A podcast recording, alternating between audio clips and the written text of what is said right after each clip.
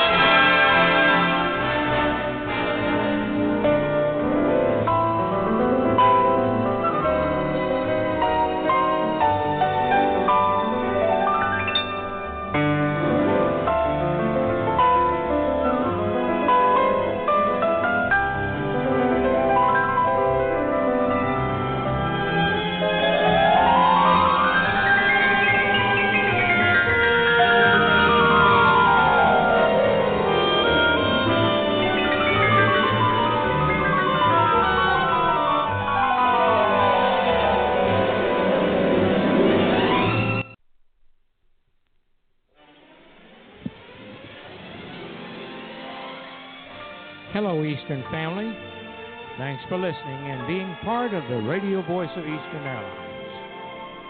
Thank you for joining us for episode 70 from the Eastern Files. This program is dedicated to memories, stories, and articles appearing in Eastern publications such as Repartee, the Retired Eastern Airline Pilots Association, and books by former Eastern employees and authors. We want to keep the great history of Eastern Airlines for all to share and keep the legacy of this pr- proud airline. Today's From the Eastern Files brings you the early history of our great airline and the aircraft it flew. The next two readings are taken from Robert J. Serling's book, From the Captain to the Colonel, and J.E.B. Davies' book, Eastern, an Airline and Its Aircraft. Before we start, let's listen to an Eastern commercial.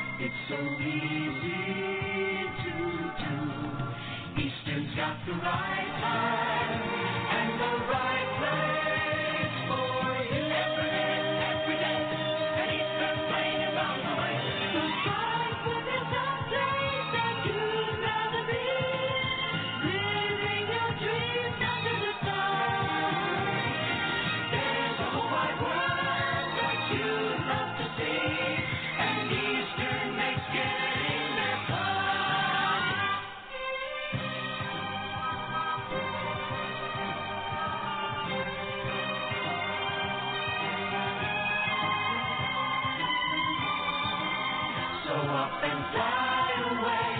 It's so easy to do. Eastern's got the right time and the right place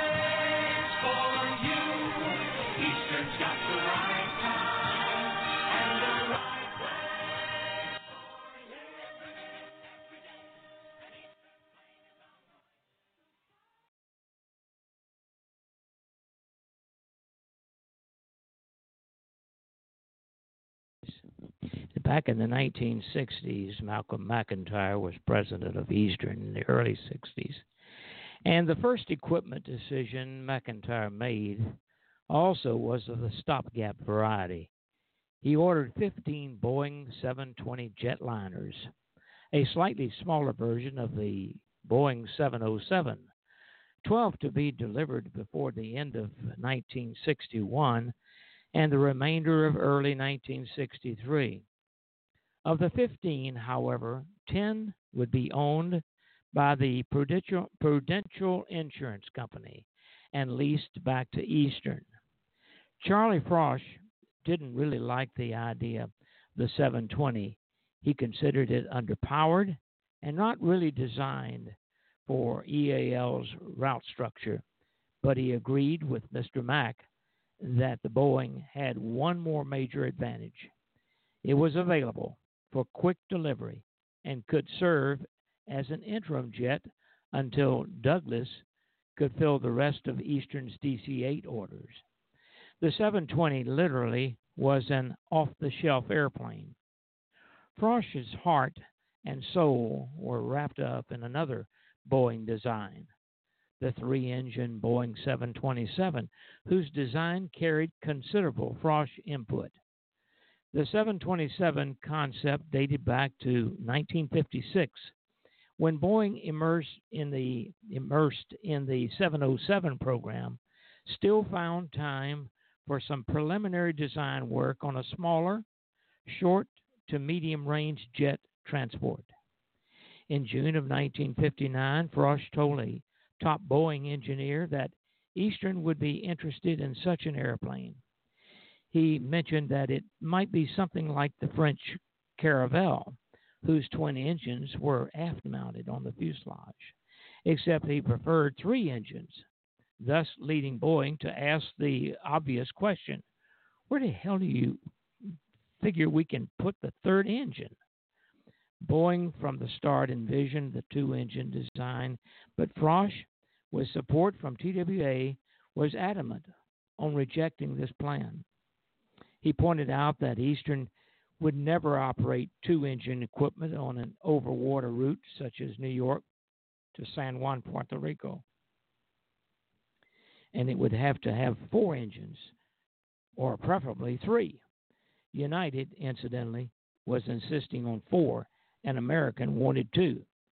The argument was going on heatedly when uh, Britain suddenly announced plans to build a three engine jet called the Trident. And Froesch didn't let Boeing forget that if the British could do it, the third engine was buried in and was fed air via a duct hooked to an inlet on top of the rear fuselage. That we could also, or Boeing could also do it. Froesch kept pouring ideas, suggestions, and demands into the Seattle hatchery. He wanted the original cabin design lengthened by 40 inches, and he proposed a T tail that would raise the surfaces clear of jet stream vibration. He insisted on oversized wheel brakes and, above all, on performance characteristics that would let the plane utilize LaGuardia with its relatively short runways. There would be no compromise on this demand, he informed Boeing. To meet that specification, Boeing redesigned the wing, installing triple slotted rear flaps, which achieved the near impossible task of turning a wing swept back 32 degrees for high speed uh, cruise into a wing with a 75 percentage greater area for low speed approaches. To this design, Boeing added forward edge flaps as well, leading one pilot to comment after his first 727 flight on this airplane, you don't lower the flaps, you disassemble the whole damn wing. When United and American finally gave in on the three engine concept, the 727 was set for production and an honored place in aviation history. Today, back when this book was written, today it's the best selling jet transport that was ever built, and by any standard of measurement can be called legitimately the DC 3 of the jet age. Eastern ordered 40, but only after McIntyre went to the mat with Captain Eddy in one of the worst arguments they were to have during Mr. Mack's tenure with Eastern. The recommendation for 40 aircraft purchase came from Lethbridge, who at the time was executive vice president in charge of schedules, planning, properties, and community relations. In addition, he proposed taking an option on 10 more planes, and McIntyre bought the entire plan. I guess we'd better go see the captain on this, McIntyre suggested. Lethbridge will never forget the meeting. Rickenbacker listened for a few minutes and then shook his head. You don't need more than 20, he decreed positively. Lethbridge was stunned by McIntyre's uh, when he became angry. The session degenerated into acrimonious name calling, and because so heated, became so heated that at one point McIntyre was threatening to resign if the captain didn't accept his plan. It was Lethbridge who finally calmed both of them down by employing a little strategy he had learned from Paul Brattain. If things are going wrong with the, the captain and he gets uh, irritable, Brattain had advised, just close your briefcase and tell him, That's it, sir. Nine times out of ten, he'll back off. While Mr. Mack and EVR were yelling at each other, Lethbridge suddenly started gathering his papers on the 727 and putting them back into his briefcase. What the hell do you think you're doing? EVR demanded. I guess I just lost the argument, Captain. My people have been working on this for months, and I think we're right, but you think we're wrong, and that's that. Let me have those papers, Lefty, Rickenbacker growled. McIntyre, sensing the wind shift, nodded. Uh, give the papers. Lethbridge complied. This was on a Friday, and Monday morning, Captain Eddy summoned him to his office. Go ahead on your on your 40 airplanes, he announced. I don't know about those 10 options. Let's just wait a while. McIntyre wasn't bluffing when he threatened to resign. He knew Boeing would not go into 727 production unless it, he received orders for at least 100 airplanes. And Pat Patterson had told him United wanted only 20 with an option for another 20. A firm Eastern order for 40 plus 10 options would bring the conditional total up to 90, and Boeing was willing to accept that. Mr. Mack knew that if Eastern reduced its order, the whole 727 program probably would go out the window. And he also knew that EAL badly needed the airplane. Under those circumstances, he was very ready to challenge Rickenbacker, even to the extent of a him or me ultimatum to the directors.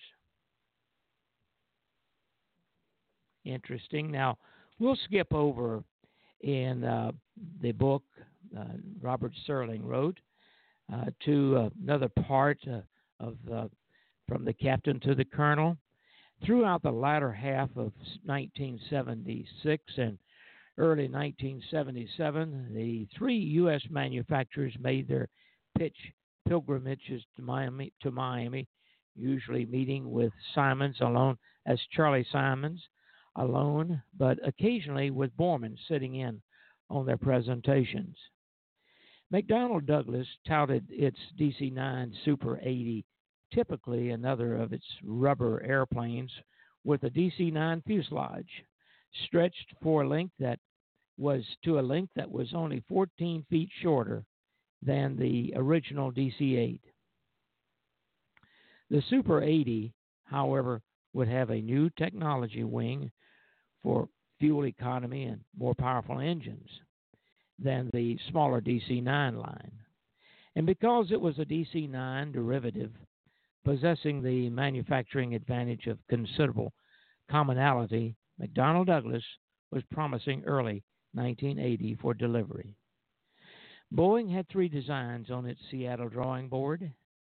the 757, a two engine concept that combined the 727 200's fuselage, only longer, with a new type of wing airfoil said to be two years ahead of everyone else. The 767, also twin engined, but a wide body, and the 777 identical to the 767 except for three engines and greater range. Lockheed was pushing a smaller version of the L 1011. Like Douglas, it had gone the derivative uh, route. By January 1977, Simons and Borman had their doubts about all these designs. No single airplane met all five EAL requirements. The DC 9 Super 80 attracted some interest because it was a new technology airplane with reliability, a relatively early delivery assurance, but Simons was lukewarm. It's too damn small, he told Borman. In the configuration we'd want it, it would have only 133 seats. And that's fewer than what we already have in the Boeing 727 200s. As far as capacity goes, the Boeing 757 is exactly the size we're looking for. Borman mused. It's too far down the line, Charlie. Boeing hasn't even decided whether it'll build the 757. Simon nodded. Frank, we really ought to look at that, a, at, at that uh, A300. What would you say to inviting Airbus Industries in? It's already flying in Europe. Borman wasn't quite sure. Airbus Industries, Industries was French, and while he had absolutely no anti French prejudices, he had once met General de Gaulle and got along extremely well with, uh, with uh, de Gaulle. He knew that foreign made transports had never won much popularity in the U.S. Britain's Viscount and the BAC 111 aircraft failed to put much of a dent in the American air carrier market.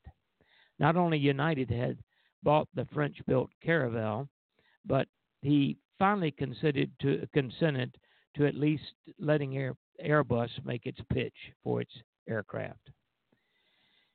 The A300's initial salesman was Roger Béteille, Vice President and General Manager of Airbus Industries, who also happened to be one of the aircraft's designers.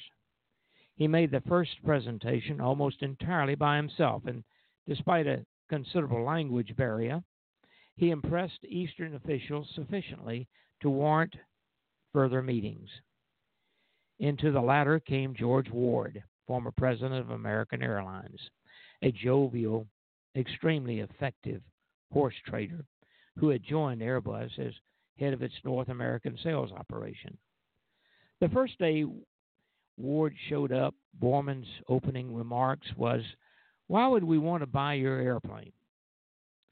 Warde had done his homework. Because if you don't, you're dead. But it wasn't as simple as that. First, Eastern was short of capital, and financing would play a large part in the negotiations, regardless of how much Eastern liked the Airbus. Second, the A300 was not quite what Simons had in mind. It carried almost 250 passengers, putting it close to the L 1011's capacity, and it was just too big. Simons kept pointing out that Eastern wanted a plane that would could replace the 727 200s on this aircraft's current route, enabling Eastern to turn to substitute in turn to substitute the 727 200 for its 727 100s. Béteille said he understood, but suggested that if Eastern really needed a smaller airplane than the A300, Airbus was willing to adjust the price until traffic grew sufficiently to justify the bigger aircraft. Both Borman and Simons were intrigued, in effect. Airbus was proposing to charge Eastern an initial price reflecting a 160 uh, correction 170 seat airplane and if traffic grew as expected the airline would pay an additional amount later on Warde called it operating support, and nothing like it had ever been proposed before. Airbus Industries' willingness to set this kind of precedent gave the Borman Simons team another idea. Knowing that the French wanted very badly to crack the U.S. market, they asked if Airbus would be willing to let Eastern test four A300s on EAL's routes for six months prior to any final contact or contract. This would be another first, and from the initial French reaction, Eastern might as well have suggested moving the Eiffel Tower to Miami Beach. Simons kept pressing. All we're proposing, he insisted, is that we form a joint venture. We're naturally concerned about introducing a foreign built airplane. Remember that neither the Viscount, Caravelle, or BAC 111 were particularly successful operating in an American environment. If you think your product is that good, we'll be the ones to prove it. And it'll cost you a hell of a lot more to advertise the A300s in the United States than it will be to loan us four airplanes, which will be four flying advertisements in themselves. Your part is to supply the aircraft for six months of testing over our route systems. We'll supply the crew training and the maintenance. The French representatives looked dubious, but now it was Warde who was intrigued. He had the advantage of understanding the U.S. carriers and their operating problems. He knew Eastern's financial landscape. He was aware that there was always the chance of passenger prejudice against a foreign made air, airliner. Between his pride and faith in the A300 and his own U.S. airline background, he was the ideal go between in the touchy negotiations. He was not afraid to voice agreement with Eastern's position and simultaneously protect his own company's interest. Most important, he recognized that Eastern was skeptical and that the six month test period was a logical way to overcome the doubts. There were countless details to work out and major decisions yet to be made, but the tryout agreement reached in August of 1977 was crucial. Eastern shipped a number of pilots and mechanics over to France for crew and maintenance training. Test flights began in November, and on December 13, 1977, Eastern started operating the four borrowed A300s over high density route segments. It didn't take the whole six months for Frank Borman to make up his mind. From all sides came rave, pilots, mechanics, and passengers a, fan, a handful of passengers uh, reacted negative, negatively. The complaints coming from those who said it was unpatriotic for Eastern to be operating an airplane not built in the U.S. Borman was concerned about this from the start of Airbus, uh, Airbus negotiations. He already had evidence that it might be a public relations problem. Western Airlines had seriously considered the A300 but backed away, partially because it had been clobbered by angry protests that the Los Angeles based carrier was sinning against flag and the country. Borman figured that ideologically, ideological beliefs can be more volatile in Southern California. Also took comfort from the fact that the anti Airbus letters coming into Eastern were a trickle compared to Western's flood, yet he kept these decidedly minority new views in mind, discussing their implications with Bob Christian, his PR vice president. For what he also feared was that they might presage criticism from Congress if EAL went ahead and actually bought the A300. What was all important to Eastern, however, was the plane's performance under exposure to day to day Eastern operations. After the first three months, its grades in every category amounted to straight A's. The Airbus complied the best reliability record of any airplane in EAL's fleet, achieved impressive fuel savings, using 30% less than the Boeing's and 20% less than the Lockheed's, and overall provided lower operating costs than even Borman and Simons had hoped for. Its range was perfect for the vital New York Miami nonstop market. One of the few complaints concerned the restrooms. They were placarded, placarded toilet in accordance with European custom and had to be Americanized to lavatory.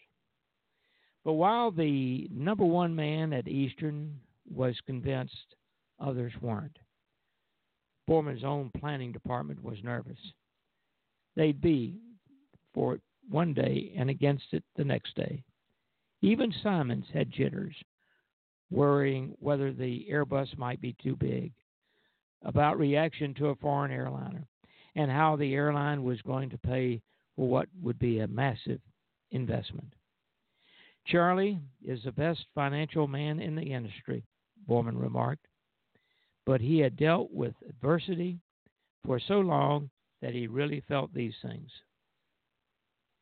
Now, that's our story from the Captain to the Colonel, reading uh, by Robert J. Serling, the author of the book, whom I had the pleasure of having on my jump seat on one flight from Atlanta to um, Tucson, Arizona, where he had his home. And uh, Robert was, uh, Bob Serling was, of course, the brother of Rod Serling, the um, maker of, uh, or the director of the the uh, series, the very successful series, Twilight Zone. Uh, Robert Serling wrote several of the uh, episodes of that very successful television series, Twilight Zone. Well, folks, thank you very much for listening to us today. And and before uh, we sign off, uh, I've got two very important people to me and I will have to apologize to both of them for uh, being a little bit tardy. Um, you might say I overslept at the microphone. Hello, Don. Hello, Dorothy. Hello there. Glad you're on, Neil. very informative. I really liked listening to that. That was a, such a good story. Wow. Yeah. It, well, it really is, I don't uh, know how many people know all of that either. Well, we've got some more information about the airplanes on our next uh, uh, old, not old time, but uh, from the Eastern Files. Uh, Don, did you want to say something? No, No, I just, Chuck. Very Oh. Chuck, I didn't, I didn't see your uh, phone pop up. Yes, Chuck, go ahead. Well, I've, as you know, I worked on the A300. Uh, the L1011 hangar was the place that they brought it because of the wingspan. And uh, actually, they had one of them sitting out next uh, from the uh, 727 maintenance hangar between that and the, the fence. Uh, sat out there for about three or four months. People came and looked at it and walked through it and uh, just kind of gave it a good look over. Um, the man, as far as I'm concerned, I liked it because um, the plane was basically taken from a lot of different plane ideas and then really upgraded to a really nice aircraft to work on. Um, uh, we didn't really have a lot of problems with it that you would have with a new airplane. Um, most of the systems have already been uh, tested out on other kinds of aircraft, but I like the airplane. Um, I was very fortunate, as you know, I was taxi and run up for the L1011 hangar, and then when the 57s came in, they sent us to class uh, with the pilots actually, and we learned to taxi the the 757. It was really a, a nice airplane to, to, for the mechanics to to work on, and in my particular case, uh, I like taxiing it. It's really nice. Yeah. I well, um, you know, I really Chuck, them for buying it. Yeah, you know, uh, I flew the airplane for about a year by mistake. And when I say by mistake is I turned in a bid that I wanted an upgrade from the airplane I was flying, which was a Boeing 757. I love that airplane, and to this day, it's the greatest airplane I ever flew. I flew them all just about, well, all the jets anyhow. And uh, the A300 came along, and I went to school on it, and I flew it for about a year until I could get off of it because it was about to kill me. But it was an ideal airplane for a lot of things that Eastern used, and uh, for instance, uh, Borm, Borman uh, signed a contract with Consolidated Freight Line to, carry freight in the uh, cargo the compartments. They were mammoth compartments uh, for an airplane that size, and um, and passengers uh, we were uh, w- were flying at forty nine dollars per leg, and two legs from the East Coast to San Francisco for forty nine plus forty nine because uh, all the airplanes stopped in Houston where the terminal was uh, for changing airplanes and cargo and freight. And it was a it was an operation that was all night long and it was dubbed the Moonlight Special. And it was a great airplane. For 2 years we operated the A300 only on that on that uh, route uh, the uh, the uh, Moonlight Special and it I was flying all night in those days and I decided I'd had enough night flying I wanted to go back with my 757 and so I I did I went back to it so You know, but you know, the airplane was a good airplane. It wasn't a high altitude airplane because of the wing. It was a very fat, chubby wing, and it couldn't. It it, it didn't have the airfoil that the uh, sleek uh, 757s and and uh, DC-8s had, and uh, so it couldn't operate at very high altitudes. It it, it did get up at you know it was, I guess uh, the mid uh, the low 30s.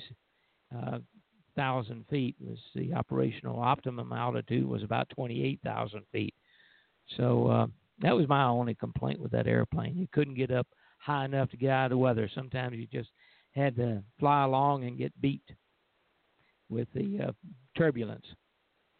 But uh, I think one of this Chuck, one of the funny things that happened with that airplane is if you went into the restrooms and flushed the uh, johns, they're they're um, they're they're not water operated. They are, uh, they use Yeah. vacuum system, yeah, yeah, and it makes a lot of noise. yeah. well, that's our that's our uh, show for today, and you know, keeping our Eastern family informed is of the greatest importance to the radio show, and uh, we hope that you'll join us Thursdays, every other Thursday, when we broadcast from the Eastern Files, like today.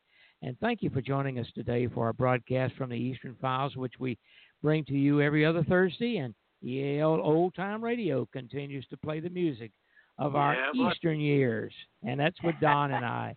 We really enjoy that series. And our next old time music series, I hope I'm right, Dorothy, is uh, Yep. old time gospel songs. right, The- you are the- indeed. Can't and wait that to show will that. be aired June 27th at 3:30 p.m. Eastern Daylight Time. Monday, June 24th, we present games our mothers and fathers played, and we hope you'll enjoy uh, and listen in at uh, 7 p.m. Eastern Time. Uh, call in 213-816-1611, and you can be on the show. If you have a story or memory you'd like to share with our Eastern family, we'd certainly like to hear it uh, and from you if we can.